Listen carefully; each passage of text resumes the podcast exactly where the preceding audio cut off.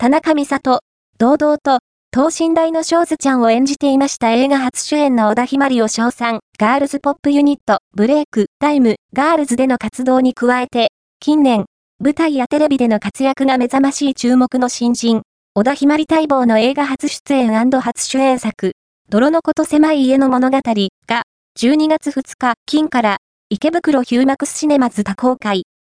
翌日の3日には、池袋ヒューマクスシネマズで舞台挨拶を開催し、小田ひまり、田中美里、西岡誠博監督が登壇した。